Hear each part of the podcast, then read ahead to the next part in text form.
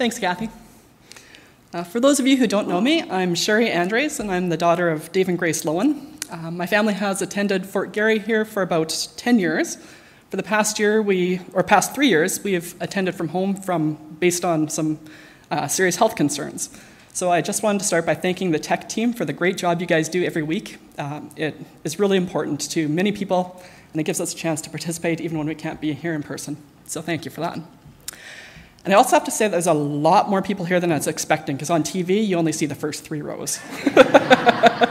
so I'm going to pretend that the people in the back aren't here, because that will make it a little easier for me. So um, I just want to start by looking at the context for our parable this morning. Um, so it's midnight, a guest has just arrived, and our host has no food. So this is an unexpected visitor, probably a traveler. And this is an embarrassing and unacceptable situation. In the ancient Middle East, hospitality was critically important. Hospitality customs weren't just an expectation, they were almost a formal requirement. It likely stems from the fact that travelers were extremely vulnerable. Having access to water and food was literally a matter of life and death. So only the force of hospitality customs protected them. So having nothing to set before his guest was unthinkable. Let's take a look at the food in this parable. So, our host is asking to borrow three loaves of bread. In the ancient Middle East, there wasn't as much use of preservatives, bread was baked on a daily basis. Here, our host family has already eaten all of their bread for that day, and they have nothing left until the next day when they're going to make some fresh bread. So, these loaves aren't the size of the loaves that you would go to Safeway or Sobeys and buy.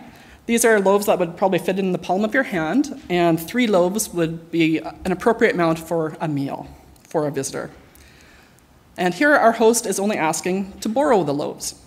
It's midnight, our host can't make extra bread right now, but when he, the baking happens tomorrow, they can make three extra loaves and bring it back to the neighbor to replace the loaves that they've taken this evening. The uh, amount of food here that we're talking about is not extravagant, and borrowing the loaves is not a financial imposition. It's a pretty trivial amount.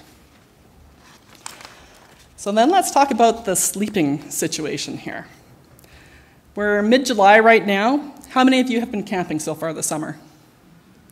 Okay, I've seen some hands out there. Yeah, when my kids were young, we used to do some camping too. Uh, would go to Rushing River, Ontario. I don't know how many of you have been there, but we would get a beautiful campsite, usually right on the water, and at night it'd be quiet and dark. So this was budget vacationing. We didn't have an RV or a yurt. Uh, we had a sturdy, reliable, old canvas tent. So the kind that says sleeps eight, but really you can barely squish five in there with all their overnight bags.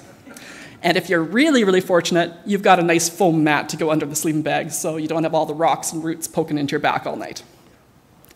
So bedtime comes along, and there is one very important part of the routine. And parents, do you know what part I'm talking about here? This is making sure that everyone has used the washroom before going to bed. because once you're settled into that tent for the night, nobody gets to move.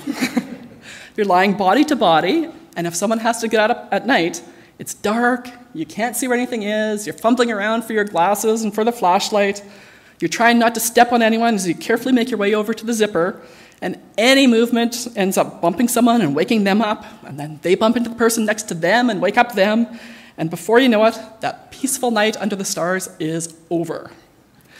So, the house that the neighbor is sleeping in in this parable, it's kind of like that canvas tent. It's a one room building the family is sleeping on a shared mat.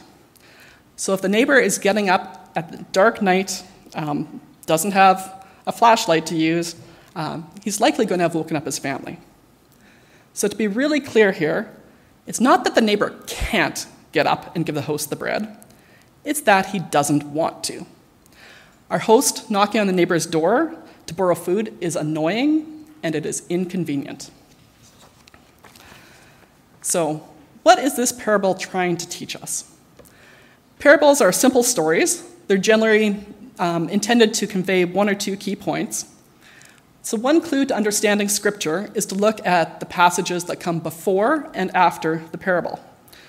So, here the parable is sandwiched between the Lord's Prayer, where a disciple asks, Lord, teach us to pray, and the verses where Jesus tells his disciples to ask, and it will be given to them, seek, and they will find, knock, and the door will be opened unto them. In the New Living Translation of this parable, there's another clue as verse 5 starts with, then, teaching them more about prayer, he used this story. So, this tells us that the point of this parable is to show us how we should pray. This is also actually reinforced by a parallel parable found in Luke 18, uh, the unjust judge, uh, also called the persistent widow. So I'm just going to read that one right now. It might be a little too small for you to see, but I'll, I'll read it here as well. So one day, Jesus told his disciples a story to show that they should always pray and never give up. There was a judge in a certain city, he said, who neither feared God nor cared about people. A widow of that city came to him repeatedly, saying, Give me justice in this dispute with my enemy. The judge ignored her for a while, but finally he said to himself, I don't fear God or care about people, but this woman is driving me crazy. I'm going to see that she gets justice because she is wearing me out with her constant complaints. So here, verse 1 explicitly tells us what the point of the parable is to show Jesus' disciples that they should always pray and never give up. So, the intent of both of these parables is for us to identify with the friend who is knocking at midnight and with the widow who is repeatedly going to the judge for justice. It's not to suggest that God is sleeping on us and needs to be woken up, or that God is only going to act for us if we harass him. But I'll come back to that point a little bit later. The purpose of our parable is to teach us how to pray.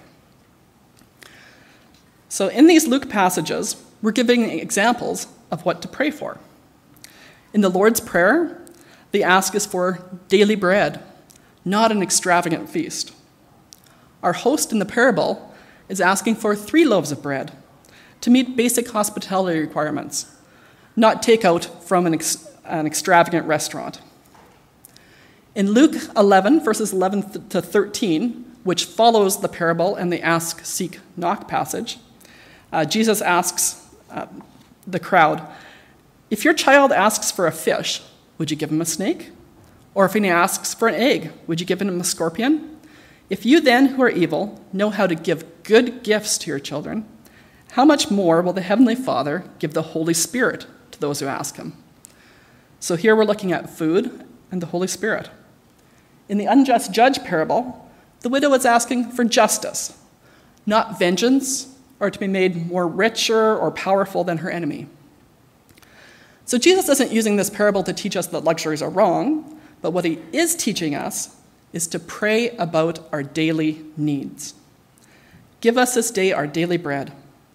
The significance of this is that we are to ask for and depend on God to provide us with what we need.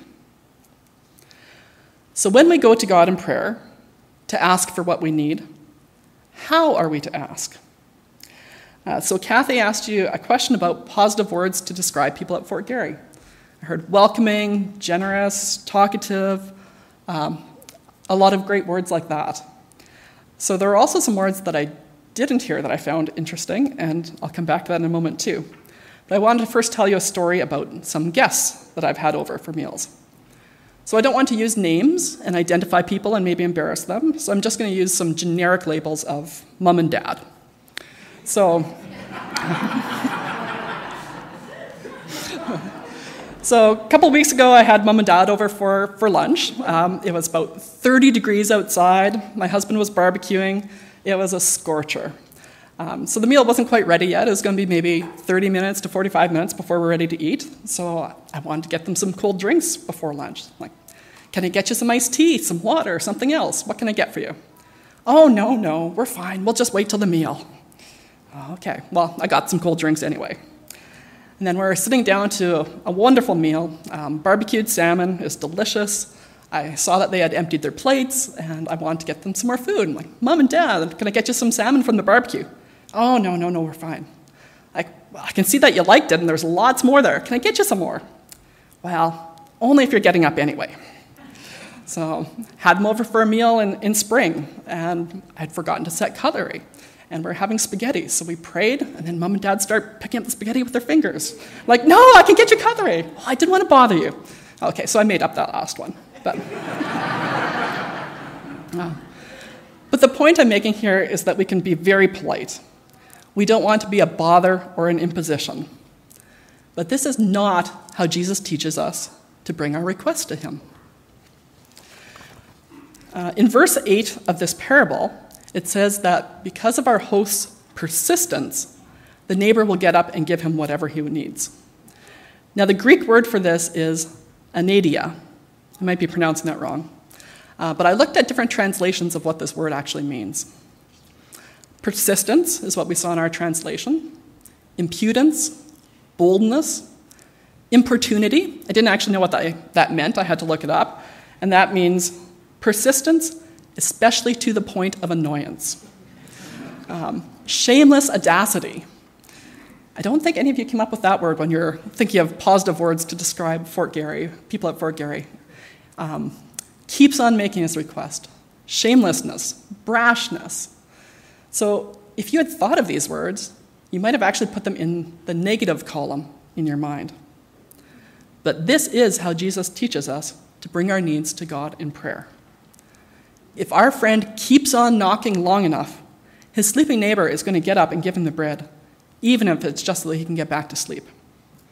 If the widow keeps on petitioning the unjust judge, she is going to get justice, even if it's just so the judge can finally have some peace.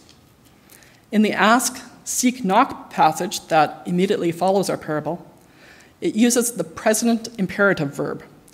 And a better translation of this passage is not ask, seek, knock, but keep on asking, keep on seeking, keep on knocking. Persistence, boldness, shameless audacity. Billy Taylor, the founder and president of the National Prayer Room, says Persistent prayer is a statement of faith that my loving God will answer my prayer. So the Bible gives us numerous examples of people who are persistent, bold, and even brash in their request to God. So in Genesis 18, Abraham pleads with God to spare Sodom and Gomorrah. The Lord had given Abram a heads up that the sin in these cities was so bad that he was going to destroy them. And Abraham, whose beloved nephew Lot lives in Sodom, is not very happy about this. So Abraham stands before the Lord, approaches him, and asks, Will you sweep away the righteous with the wicked? What if there are 50 righteous people in the city? Will you really sweep it away and not spare the place for the sake of 50 people in it? Far be it from you to do such a thing to kill the righteous with the wicked, treating the righteous and the wicked alike? Far be it from you. Will not the judge of all the earth do what is right? So take a moment to think about this. God, the creator of the whole universe, has just finished telling Abraham that he has already decided that he is going to torch Sodom and Gomorrah. And Abraham says back to God, No, you're not going to do that. That would be wrong. That takes a lot of nerve. But God doesn't strike Abraham down with lightning. He hears him and agrees to spare the city if there are 50 righteous people. So is Abraham content?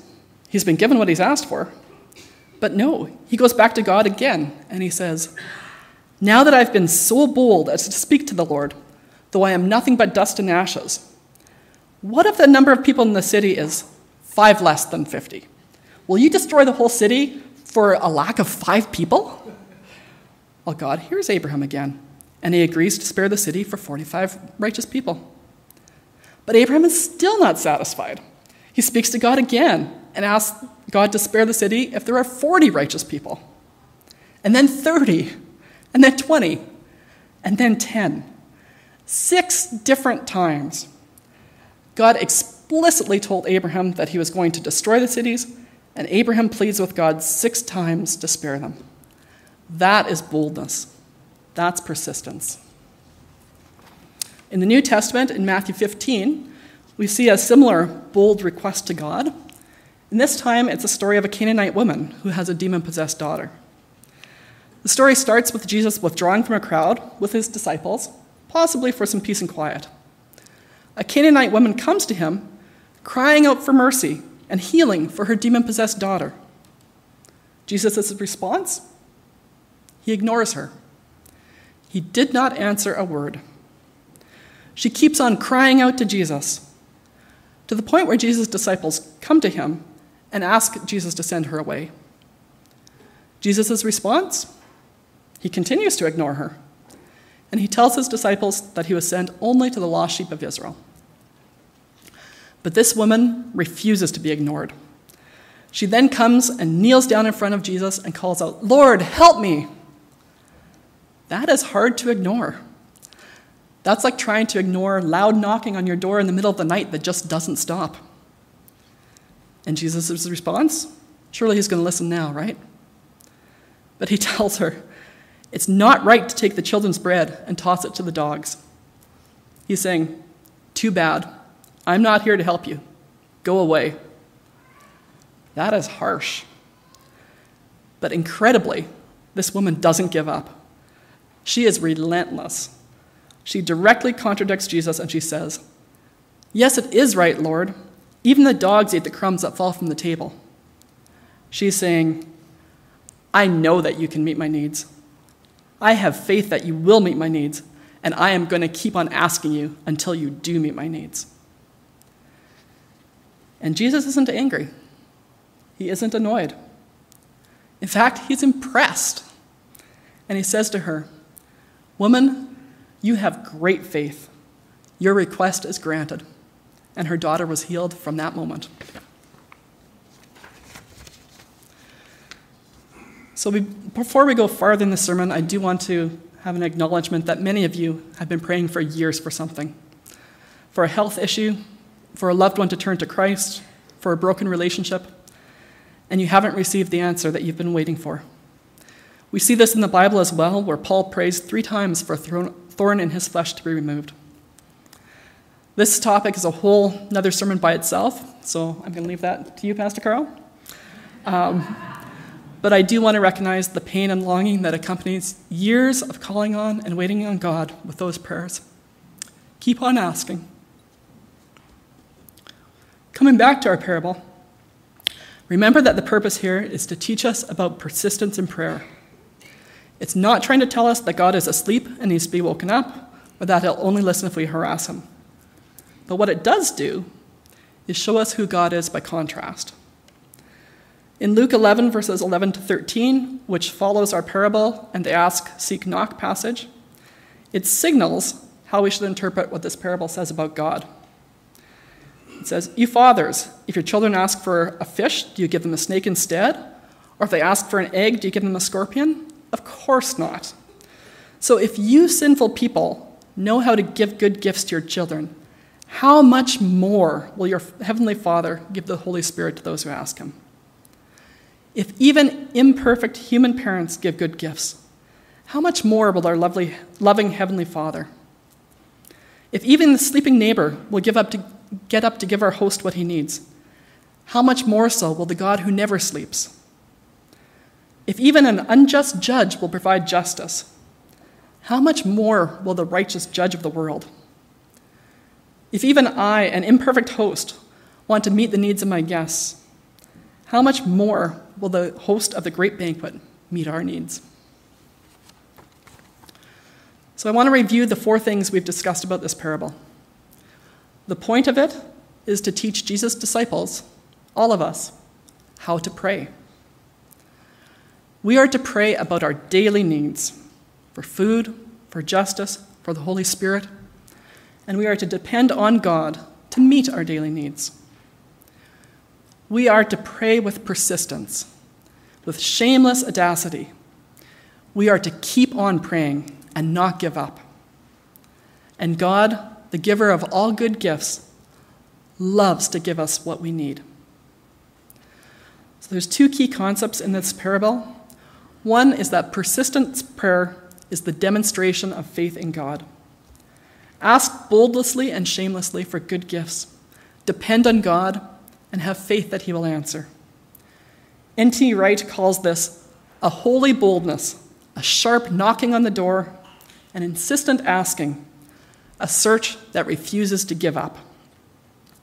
And then we know that because God is a loving Father and desires to meet the needs of His children, we can be confident in persistent prayer. Ask anytime Seek anytime, knock anytime, and keep on asking and seeking and knocking. So I just want to leave you with this application of the parable as you go into your week. And I pray that it will be both a challenge and an encouragement to you. Hebrews 4:16 says, "Let us therefore come boldly, and I would add, and persistently, to the throne of grace, that we may obtain mercy and find grace to meet us in our time, to help us in our time of need. Amen.